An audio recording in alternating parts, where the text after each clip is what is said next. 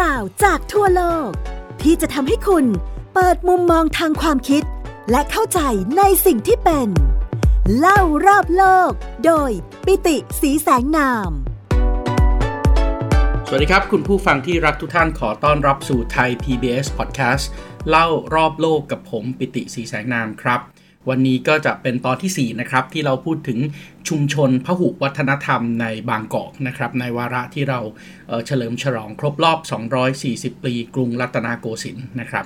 แล้วก็แน่นอนสัปดาห์นี้ในขณะที่กระแสของภาพยนตร์อินเดียนะครับ ซึ่งโด่งดังมากในประเทศไทยตอนนี้ก็คือ Gangubai นะครับออกเสียงแบบอินเดียนะครับ Gangubai Kathiawadi นะครับแต่ว่าถ้าออกเสียงแบบไทยก็คือคังคูไบนะครับกำลังเป็น Talk of the Town กำลังเป็นกระแสฟีเวอร์อยู่ในขณะนี้นะครับเพราะฉะนั้นวันนี้คงไม่ใช่เรื่องอื่นครับ แต่วันนี้ผมจะมาคุยให้ฟังนะครับถึงชุมชนชาวพารัตนะครับหรือว่าชาวพารตะใน ประเทศไทยนะครับโดยเฉพาะชุมชนพารตะนะครับชุมชนชาวพารัตในกรุงเทพมหานคร หรือว่ากรุงรัตนโกสินทร์นะครับจริงๆแล้วครับว่าบารัตเนี่ยนะครับก็เป็นที่มาของย่านที่เรามักจะนึกถึงด้วยนะครับตอนนี้หลายๆคนไปหาสารีมาใส่ถ่ายรูปนะครับเราก็จะนึกถึงย่านพหุรัต นะครับ ซึ่งคำว่าพาหุรัตก็มาจากคำว่าพารัตนะครับ B H A R A T ซึ่งก็เป็นคำที่ชาวอินเดียใต้นะครับในอนุทวีปนะครับที่เรารู้จักกันในนามปัจจุบันว่าอินเดียเนี่ยเรียกตัวเองนะครับเขาก็จะเรียกว่าเป็นคนบารัตด้วยนะครับ เหมือนกับที่เราเคยได้ยินคำว่ามหากาบมหาภารตะนี่แหละครับจริงๆ แล้วชาวอินเดียนะครับหรือว่าชาวพารตะเนี่ยก็ได้ย้ายถิ่นฐานนะครับแล้วก็มาตั้งชุมชนอยู่ในประเทศที่ปัจจุบันคือประเทศไทยเนี่ยมาช้านานแล้ว ช้านานขนาดไหนนะครับก็ย้อนหลังกลับไปก็มีบันทึกตั้งแต่สมัยพุทธศตวรรษที่3นะครับพุทธศตวรรษที่ 3 ก็คือพศ 200เศษนะครับก็คือหลังจากที่องค์สมเด็จพระสัมมาสัมพุทธเจ้าเนี่ยเสด็จดับขันพระปรินิพานไปแล้วประมาณสัก 200 ปี การค้าข้ามอ่าวเบงกอลนะครับพุทธศาสนา ศาสนาพราหมณ์ฮินดูเนี่ยก็ เผยแผ่เข้ามาในเอเชียตะวันออกเฉียงใต้นะครับ โดยพื้นที่ที่ศาสนาพุทธเข้ามาศาสนาพราหมณ์ฮินดูเข้ามา แล้วก็ผสมผสานกับศาสนาผีของเราดั้งเดิมเนี่ยก็เริ่มแรกเลยเนี่ยก็จะมีหลักฐานชัดเจนอยู่แถวๆจังหวัดปัจจุบันก็คือนครศรีธรรมราช แต่ถ้าเราพูดถึงยุคปัจจุบันนะครับเราพบว่าโอ้โห ชาวพารัตหรือว่าชาวอินเดียในปัจจุบันนี้เนี่ยชาวเอเชียใต้ในปัจจุบันในประเทศไทยเนี่ยอยู่ทั่วไปนะครับมีใน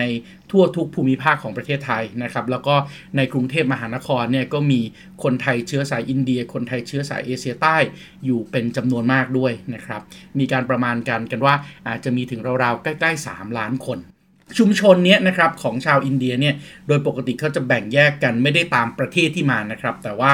ตามศาสนาที่เขานับถือครับ เพราะฉะนั้นเราก็จะมีชุมชนชาวอินเดีย หรือว่าชาวภารตะในประเทศไทยเนี่ยแบ่งเป็น 3 กลุ่มหลัก นั่นก็คือชุมชนพราหมณ์ฮินดู ชุมชนมุสลิมนะครับแล้วก็ชุมชนสิกเราเริ่มจากชุมชนพราหมณ์ฮินดูก่อนนะครับ เพราะว่าชุมชนพราหมณ์ฮินดูเนี่ยก็เก่าแก่ที่สุดอย่างที่ผมเล่ามานะครับว่าในสมัยพุทธศตวรรษที่3เนี่ยนะครับกลุ่มพราหมณ์นะครับแล้วก็กลุ่มพ่อค้าจากในในสมัยนั้นนะครับเรียกว่ากาลิงคะนะครับกาลิงคะ ปัจจุบันก็คือรัฐโอริสานะครับของประเทศอินเดียเนี่ยนะครับก็เริ่มต้นนะครับในการที่จะย้ายถิ่นฐานเข้ามาในเอเชียตอนออกเฉียงใต้ละแน่นอนนะครับ ตอนนั้นสิ่งที่เขาต้องการมากที่สุดก็คือเดินทางมาที่สุวรรณภูมิ เพราะคำว่าสุวรรณภูมิเองก็เป็นคำที่ใช้เรียก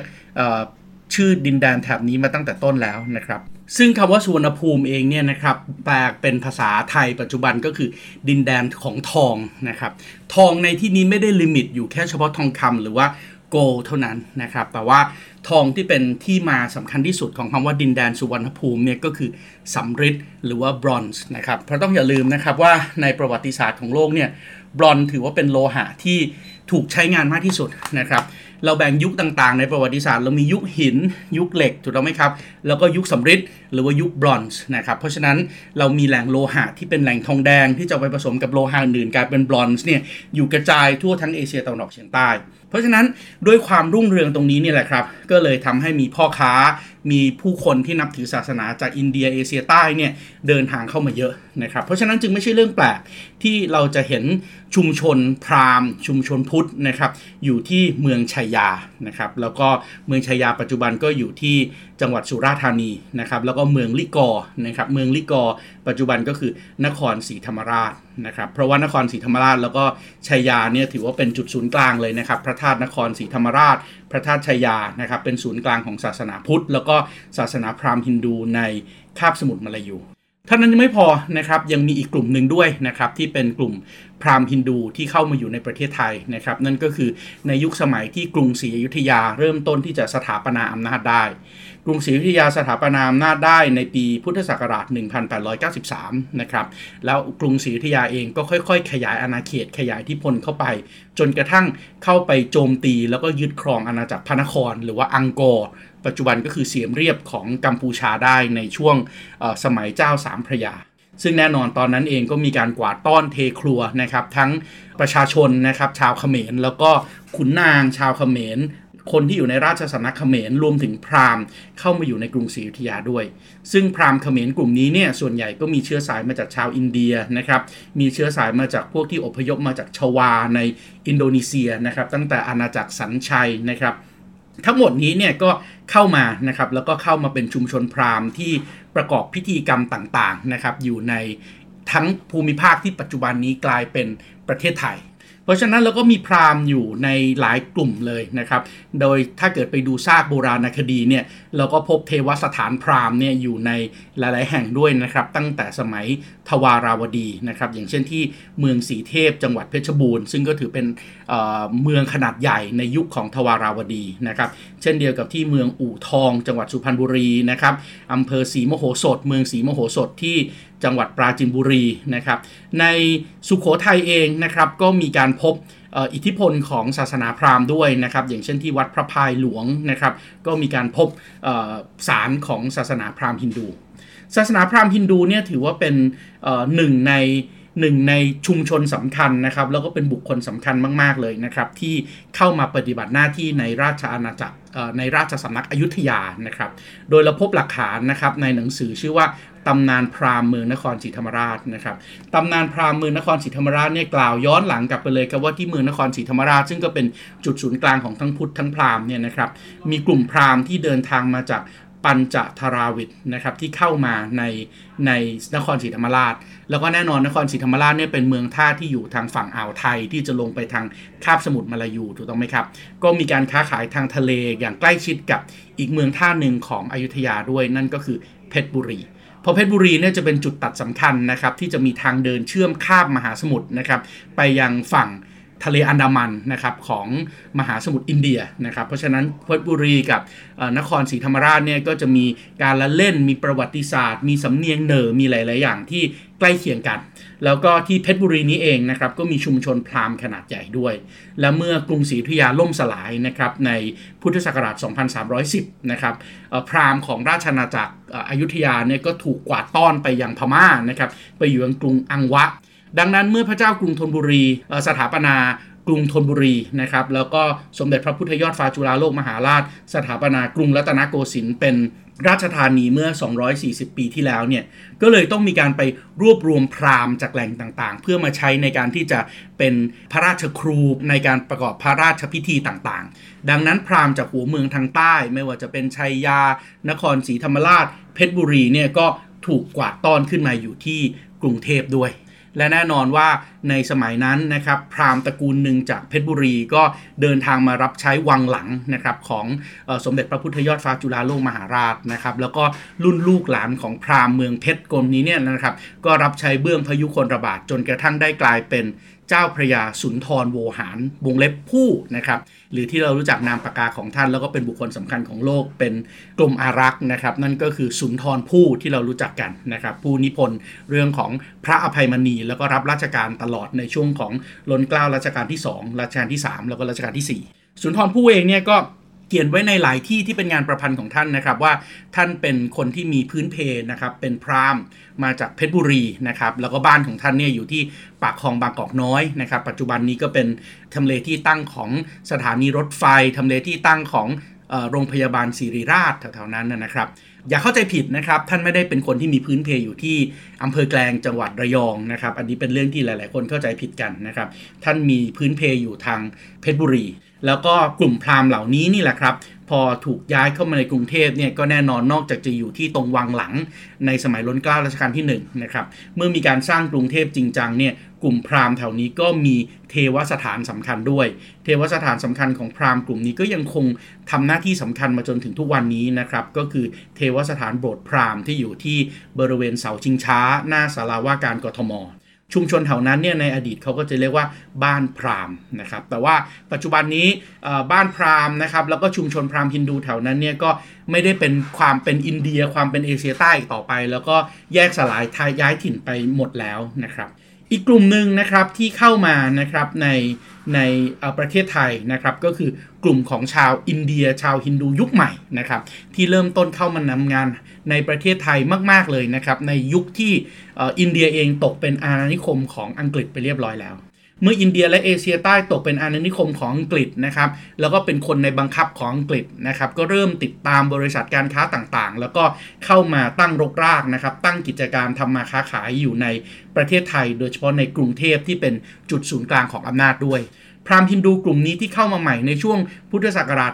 2,400 กว่าๆเนี่ยนะครับ เรากำลังพูดถึงสมัยล้นเกล้ารัชกาลที่ 5 รัชกาลที่ 6 รัชกาลที่ 7 ก็มักจะมาตั้งถิ่นฐานอยู่ในย่านการค้าสำคัญสำคัญของประเทศไทยแหละครับ แน่นอนย่านที่สำคัญที่สุดก็ย่านที่ตั้งชื่อตามคนอินเดียเลยก็คือพารัตหรือว่าพาหุรัตนะครับซึ่งก็อยู่ใกล้กันกับสำเพ็งนะครับแล้วก็อีกกลุ่มหนึ่งก็มาตั้งอยู่บริเวณที่ใกล้ๆกับริมแม่น้ำเจ้าพยาที่เป็นโกดังย่านการค้าที่อยู่กันทั้งอินเดียจีน แล้วก็ฝรั่งรวมถึงนานาชาติที่อยู่ในกรุงเทพนะครับนั่นก็คือแถวๆสีลม สาทรยานาวานะครับชาวฮินดูกลุ่มนี้ก็แน่นอนนะครับประกอบธุรกิจส่งออกนำเข้า โดยเฉพาะสินค้าส่งออกนำเข้า ซึ่ง อินเดียในตอนนั้นเป็นอาณานิคมของอังกฤษ แล้วก็เริ่มการปฏิเริ่มการผลิตแบบอุตสาหกรรม แล้วก็มีอุตสาหกรรมสิ่งทอผ้าผืนเป็นอุตสาหกรรมหลักนะครับดังนั้นเราก็จะเลยได้ยินคำว่าแขกขายผ้าก็มาจากตรงนี้แหละนะครับ นอกจากนั้นแล้วนะครับก็ยังมีกลุ่มของชาวเอเชียใต้นะครับที่นับถือศาสนาเชนนะครับที่มาจากทางฝั่งตะวันตกของอินเดีย กลุ่มนี้เนี่ยก็จะมีความเชี่ยวชาญในเรื่องของอัญมณี เจรไนเพชรพลอย และด้วยความที่เป็นคนของอังกฤษครับ กลุ่มนี้บางคนก็มาทำหน้าที่เป็นครูสอนภาษาอังกฤษ นอกจากนั้นแล้วก็จะมีกลุ่มที่เข้ามาเป็นแรงงานนะครับ กลุ่มนี้ก็อาจจะมาจากรัฐที่ค่อนข้างยากจน หนีความยากจนเข้ามาจากรัฐอุตรประเทศเนี่ยจะเข้ามาเยอะนะครับ เข้ามาทำหน้าที่เป็นอะไรล่ะ เข้ามาทำหน้าที่เป็นคนส่งหนังสือพิมพ์ครับ เมื่อก่อนนี้แขกทำหน้าที่ส่งหนังสือพิมพ์นะครับ ย้อนหลังกลับไปสัก 70-80 ปีที่แล้วนะครับทำหน้าที่เป็นปัจจุบันนี้เราเรียกรอปภนะครับพนักงานรักษาความปลอดภัย ในอดีตเราจะเรียกว่า แขกยามนะครับ แล้วก็อีกกลุ่มหนึ่งก็แน่นอนนะครับทำหน้าที่ขายถั่วครับ ขายถั่วนี่ก็ถือว่าเป็นภาพจำนะครับของคนไทยในวัย 40 ปีขึ้นไปเนี่ยเราก็จะนึกถึงภาพชาวอินเดียนะครับชาวไทยเชื้อสายอินเดียที่เอาโต๊ะวางบนหัวนะครับแล้วก็บนโต๊ะนี่ก็มีถั่วหลากหลายชนิดเลยนะครับคลุกกับเกลือคลุกกับพริกแล้วก็ต้นหอมนะครับแล้วก็ขายกันถุงหนึ่ง5บาท 10 บาท นอกจากนั้นแล้วก็มีการขายเครื่องเทศ ขายเครื่องหอมบูชาเทพเจ้านะครับ ชุมชนชาวฮินดูเนี่ยขยายตัวนะครับ แล้วก็มีศาสนสถานฮินดูเป็นจุดศูนย์กลางนะครับ อย่างเช่น วัดวิษณุ แล้วก็อีกวัดหนึ่งที่เรามักจะได้ยินกันบ่อยๆ ก็คือวัดพระศรีมหาอุมาเทวีนะครับหรือเราที่เรารู้จักกันว่าวัดแขกสีลม แล้วก็มีวัดเทพมณเฑียรนะครับ ซึ่งวัดเทพมณเฑียรเนี่ยถือว่าเป็นพื้นที่ที่มีสมาคมด้วยนะครับ มีสมาคมฮินดูธรรมสภา สมาคมฮินดูสมาร์ชนะครับแล้วก็มีโรงเรียนที่เป็นโรงเรียนของชาวอินเดียที่สนับสนุนกันด้วยเรียกว่าโรงเรียนภารตะวิทยาลัย ชาวฮินดูปัจจุบันนี้เนี่ยนะครับก็กระจายตัวกันอยู่ทั่วทั้งกรุงเทพมหานครนะครับแต่ว่าถ้าอยากจะหาชาวอินเดีย ชาวไทยเชื้อสายอินเดียที่กระจายตัวแล้วก็ไม่ใช่กระจายตัวหรอก กระจุกตัวกันอยู่เยอะๆ นี่ก็แน่นอนนะครับสี่แยกบ้านแขกทางฝั่งทนนะครับถนนสุขุมวิทนะครับโอ้โห สนนสุขุมวิทนี่ชาวอินเดียครอบครองพื้นที่กันอยู่เยอะมากนะครับ ตั้งแต่ซอยหนึ่งไปจนถึงทองหล่อไปจนถึงเอกมัย ไปจนถึงซอยปรีดีเนี่ยนะครับเราก็มีชาวไทยเชื้อสายอินเดียอยู่เป็นจำนวนมากนะครับสีลมสาทรยานาวา แล้วก็ที่สำคัญที่สุดก็คือพหุรัตชาวอินเดียเหล่านี้เนี่ยนะครับเข้ามาพึ่งพระบรมโพธิสมภารแล้วก็ไม่ได้กระจุกตัวอยู่ที่เฉพาะใน กรุงเทพเท่านั้นนะครับ เรายังเห็นชุมชนชาวพราหมณ์ฮินดูนะครับออยู่ในต่างจังหวัดด้วยนะครับ โดยเฉพาะอีกจังหวัดหนึ่งนะครับ ซึ่งก็มีคนพราหมณ์ฮินดูอยู่เป็นจำนวนมากนะครับ แล้วก็รวมรวมตัวกันซะจนสามารถที่จะสร้างเทวสถานฮินดูขนาดใหญ่ด้วยนะครับ นั่นก็คือวัดเทพมนเทียนที่จังหวัดเชียงใหม่นะครับ แล้วก็ที่วัดเหล่านี้นะครับ ไม่ว่าจะเป็นวัดแขกศรีลม วัดเทพมนเทียนเชียงใหม่ วัดวิษณุเนี่ย ปัจจุบันนะครับก็ยังมีการเชิญ พราหมณ์ชาวอินเดียที่เป็นวันณะพราหมณ์แท้ๆประกอบศาสนาพิธีแท้ๆจากอินเดียมาประจำอยู่ เพื่อที่จะประกอบพิธีกรรมทางศาสนาในโบสถ์พราหมณ์ฮินดูเหล่านี้ด้วยนะครับ เวลาเขามาเนี่ยเขามาทั้งคณะนะครับ มาทั้งพราหมณ์แล้วก็มาทั้งข้าพราหมณ์หรือว่าข้าพระนะครับ ที่คอยรับใช้ดูแล อันนี้ก็จะเป็นกลุ่มชาวไทยเชื้อสายอินเดียนะครับแล้วก็ชาวอินเดียในประเทศไทยที่นับถือศาสนาพราหมณ์ฮินดู คุณกำลังฟัง เล่ารอบโลก โดยปิติสีแสงนาม ทางไทย PBS Podcast อีกกลุ่มหนึ่งนะครับที่เข้ามานะครับ แล้วก็ทำมาหากินอยู่ในราชอาณาจักรสยามนะครับ ตั้งแต่สมัยอยุธยาแล้วด้วยก็คือกลุ่มของเอเชียใต้ที่นับถือศาสนาอิสลาม กลุ่มนี้ถือเป็นกลุ่มที่น่าสนใจมากนะครับ เพราะว่ามันทำให้เวลาเราพูดถึงศาสนาอิสลามในประเทศไทยเนี่ยเราไม่ได้เป็นอิสลามสายตรงที่รับมาจากตะวันออกกลาง มาจากเปอร์เซีย แต่เราเป็นอิสลามที่รับเข้ามาผ่านทางเอเชียใต้ครับ มีบันทึกเลยนะครับในราชทูตฝรั่งเศสนะครับบันทึกของราชทูตฝรั่งเศสซิมงเดลาลูแบร์นะครับซิมงเดลาลูแบร์เนี่ยเข้ามาในประเทศไทยในช่วงปีพุทธศักราช 2230 นะครับ 2230 นะครับ ก็ ก็เข้ามาในช่วงที่อยุธยาเนี่ยกำลังเจริญรุ่งเรืองถึงขีดสุดนะครับ แล้วก็พูดถึงคนกลุ่มนี้ไว้นะครับ ในจดหมายเหตุของซิมงเดลาลูแบร์เนี่ยก็บอกว่า กลุ่มคนกลุ่มนี้นะครับเขาจะเรียกว่าแขกมัวส์นะครับแขกมัวส์เนี่ยก็คงไม่ได้หมายถึงเฉพาะอินเดียเท่านั้นนะครับแต่ว่าพูดทั้งทั้งอินเดียนะครับเปอร์เซีย หรือว่าอิหร่าน อาหรับตุรกีนะครับซึ่งคนกลุ่มนี้เนี่ยนับถือศาสนาอิสลาม เป็นชาวมุสลิมนะครับก็ตั้งบ้านเรือนทำหน้าที่เป็นพ่อค้า เป็นทหาร เป็นชาวนาชาวไร่นะครับอยู่ในกรุงศรีอยุธยา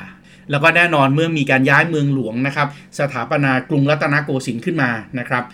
แขกมัวเหล่านี้หรือว่าชาวเอเชียใต้ที่นับถือศาสนามุสลิมเนี่ยก็มีเขตของเขาด้วยนะครับ เขตของเขาเนี่ยก็ตั้งอยู่ริมฝั่งแม่น้ำเจ้าพยา ทางฝั่งทนนะครับหรือว่าฝั่งตะวันตกนะครับบริเวณเชิงสะพานพุทธนะครับเชิงสะพานพุทธยอดฟ้า หรือว่าแขวงสมเด็จเจ้าพระยา แขวงคลองสารนะครับ ซึ่งก็จะต่อมาจนถึงสี่แยกบ้านแขกที่เราได้ยินกันเนี่ยนะครับริมฝั่งแม่น้ำเจ้าพระยาตรงนั้นเนี่ยก็จะมีสิ่งที่เรียกว่าตึกขาวกับตึกแดงอยู่นะครับตึกขาวกับตึกแดงเนี่ยก็ถือว่าเป็นย่านการค้าสำคัญเลยนะครับของออกรุงเทพนะครับตั้งแต่สมัยอดีตมาแล้วนะครับตึกขาวกับตึกแดงเนี่ยนะครับก็เป็นที่ตั้งของ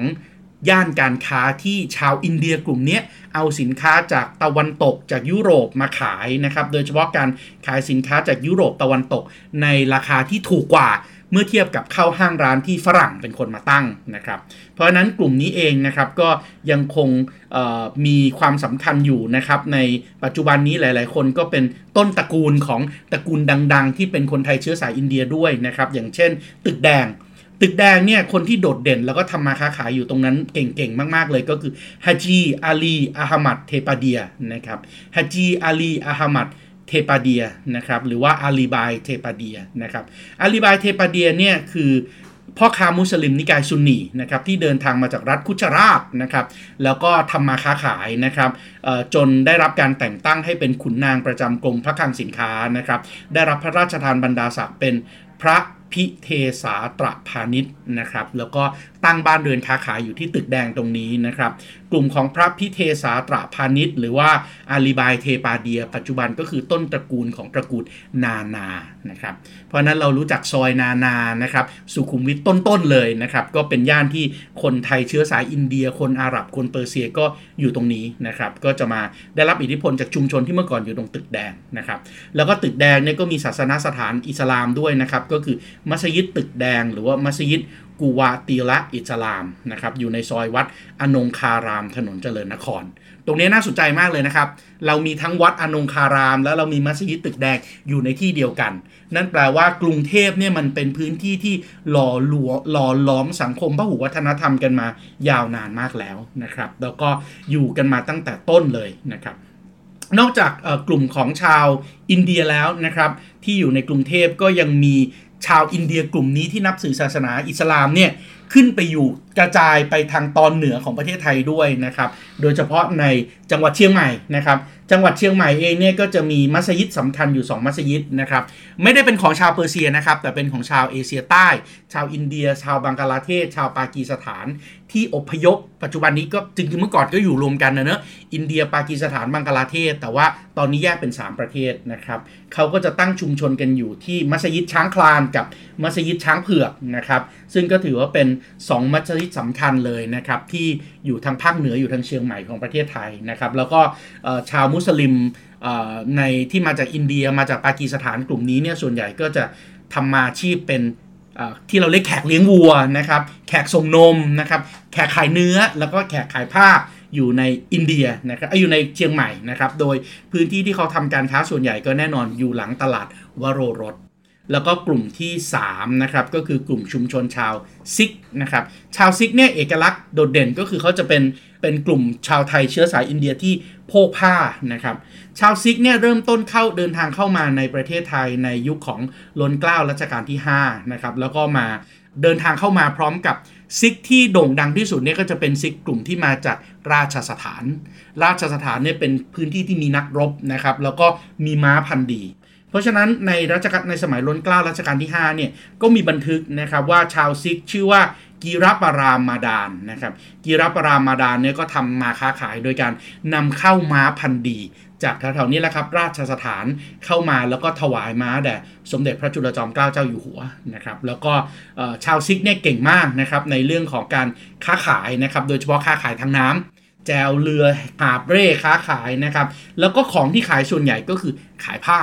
นะครับ โดยพื้นที่ที่เขาตั้งบ้านเรือนกันอยู่เนี่ยก็จะอยู่แถวๆนี้แหละครับพาหูรัฐสำเพ็งบ้านหม้อราชวงศ์แล้วก็สุขุมวิทพอมีการสร้างบริเวณที่เป็นตึกแถวริมถนนพาหุรัตนะครับ ชาวซิกเหล่านี้เมื่อมีฐานะค่อนข้างที่จะร่ำรวยแล้วนะครับ ก็เริ่มต้นสร้างคุรุดาวารานะครับ คุรุดวาราก็คือศาสนสถานของศาสนาซิกข์นะครับ แล้วก็นอกจากศาสนสถานแล้วนะครับ ก็มีสมาคมศรีคุรุสิงห์สภาด้วยนะครับ ก็อยู่ที่ถนนจักรเพชรนะครับ เขตพระนครของกรุงเทพนะครับ ชาวซิกข์เนี่ยนอกจากจะมีคุรุดวาราอยู่ที่กรุงเทพแล้วแถวๆพาหุรัต ทำหน้าที่หลาย ๆ อย่างเลยนะครับ ชาวซิกข์เนี่ยมีการช่วยเหลืองานสาธารณกุศลจำนวนมากนะครับ เวลาที่เกิดภัยพิบัติต่างๆ เนี่ย เราจะเห็นทีมของเขาซึ่งปกติชาวซิกเองในคุรุดาวาราเนี่ยมันก็มีการบริจาคอาหาร มีการให้ทานกันเป็นประจำอยู่แล้วทุกวันนะครับ แต่พอถึงกรณีที่มีภัยพิบัติธรรมชาติเนี่ย เราก็จะเห็นกลุ่มชาวซิกกลุ่มหนึ่งเนี่ยออกไปให้ความช่วยเหลือเลยนะครับเขาทำกันเป็นองค์กรสาธารณกุศลอย่าง จริงจังนะครับในเชียงใหม่เองนะครับก็มีร้านขายผ้าของชาวซิกข์อยู่เป็นจำนวนมากด้วยนะครับโดยเฉพาะแถวแถวตลาดวโรรสนะครับซึ่งน่าสนใจมากเพราะว่าร้านค้าของชาวซิกข์ที่ตลาดวโรรสเนี่ยอยู่บริเวณด้านหลังตลาดวโรรสในพื้นที่ที่เขาเรียกว่าทางเข้าศาลเจ้าจีนเห็นไหมฮะเรามีมัสยิดอิสลามของชาวเอเชียใต้อยู่วัดอนงคาราม ในกรุงเทพมหานคร และเรามีร้านขายผ้าของชาวซิกข์ ที่อยู่ที่ทางเข้าศาลเจ้าจีนหลังตลาดวโรรสเพราะฉะนั้นเราเห็นแล้วแหละว่าประเทศไทยเนี่ยถือว่าเป็นประเทศที่มีการหล่อหลอม ความเป็นอัตลักษณ์ร่วมกันได้เก่งมาก แล้วก็เอาเข้าจริงๆเนี่ยคนกลุ่มนี้เนี่ยนะครับเราก็มักจะเรียกเขาว่าแขกเทศนะครับไม่ใช่แขกเฉยๆนะครับแขกเทศเนี่ยนะครับเราเวลาเราพูดถึงแขกเทศในประเทศไทยนะครับ เราจะรวมเอาทั้งแขกอินเดีย แล้วก็แขกเปอร์เซียเข้าด้วยกัน จะเป็นแขกฟาร์ซีนะครับแขกอิหร่าน แขกที่พูดภาษาอูรดูนะครับรวมกันหมดที่ปัจจุบันนี้เป็นคนปากีสถาน คนอินเดีย คนเปอร์เซีย พูดถึงวัฒนธรรมที่มาถึงปัจจุบันนี้เนี่ยนะครับผมก็ขออนุญาตนำเอาบทความนะครับของอาจารย์จุลิพงศ์จุรารัตน์นะครับเป็นอาจารย์ประจำภาควิชาประวัติศาสตร์คณะอักษรศาสตร์จุฬาลงกรณ์มหาวิทยาลัยมามาขยายความตรงนี้ต่อนะครับท่านเขียนบทความจากงานวิจัยไว้นะครับว่าถอดรากศัพท์แขกเทศ ถอดรากศัพท์แขกเทศเนี่ยมีโอ้ทำให้เราได้รู้เลยนะครับว่าภาษาไทยที่เราใช้อยู่หลาย ๆคำเนี่ยนอกจากจะมาจากบาลีสันสกฤต นอกจากจะมาจากภาษาเขมร ภาษาไทยดั้งเดิม ภาษาจีน แล้วก็ภาษาอังกฤษ ภาษาตะวันตกแล้วเนี่ยยังมีภาษาของกลุ่มชาวเอเชียทางด้านเอเชียใต้ แล้วก็ชาวเปอร์เซีย ชาวอิหร่าน ที่มีรากจากภาษาฟาร์ซี ภาษาอูรดู มาเป็นภาษาไทยด้วยหลายคำนะครับ ยกตัวอย่างเช่นนะครับคำภาษาเปอร์เซียที่กลายเป็นภาษาไทยทุกวันนี้ไปแล้วก็คือคำว่ากุหลอบกุหลอบนะครับซึ่งแน่นอนเราก็รู้แล้วว่ากุหลอบเนี่ยก็คือดอกไม้ที่เรารู้จักกันในนามกุหลาบ เพราะว่าน้ำกุหลาบเนี่ยถือว่าเป็นน้ำที่มีกลิ่นหอม แล้วก็ใช้ในการประทินผิวใช้ในการแต่งองค์ทรงเครื่องของชาวเปอร์เซียมาอย่างต่อเนื่องนะครับ ขนมหวานที่ถือเป็นขนมหวานชั้นสูง อุดมสมบูรณ์ไปด้วยนมเนยน้ำตาลนะครับแล้วก็อร่อยแล้วก็หอมมากๆ ก็ชื่อกุลับจามุนนะครับเป็นต้นนอกจากนี้แล้วนะครับยังมีคำเปอร์เซียจำนวนมากเลยนะครับที่เอามาใช้ในภาษาไทยนะครับ อย่างเช่นคำว่ากะลำ คำว่ากะลำก็คือกะลำปลีนะครับคำว่าอังุนนะครับอังุนอันนี้พอจะเดาได้นะครับก็คืออังุนแล้วก็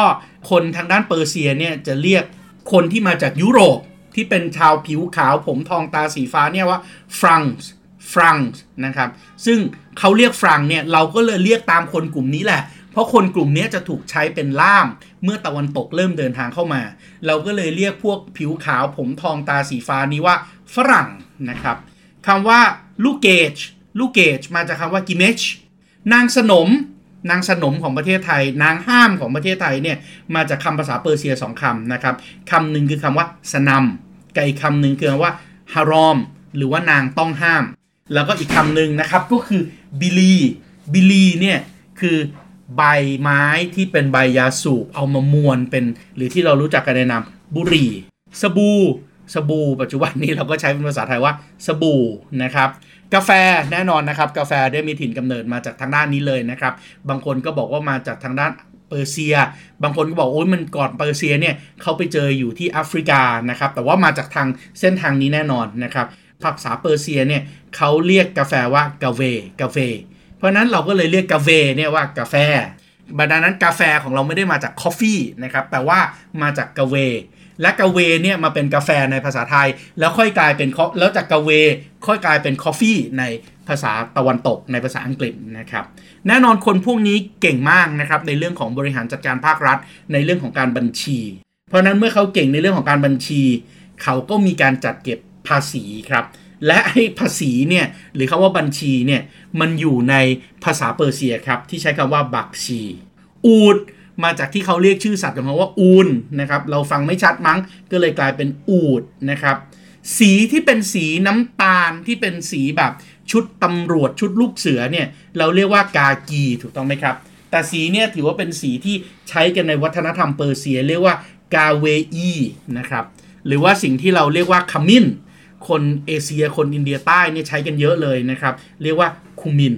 หรือแม้แต่การเรียกตำแหน่งสำคัญสำคัญนะครับ อย่างเช่นคำว่าเจ้าพระยานะครับคำว่าเจ้าพระยาเนี่ยในอดีตเราไม่ได้เรียกเจ้าพระยาถูกต้องไหมครับ เราเรียกออกยา เราเรียกออกพระ เราเรียกออกหลวง เราเรียกออกขุน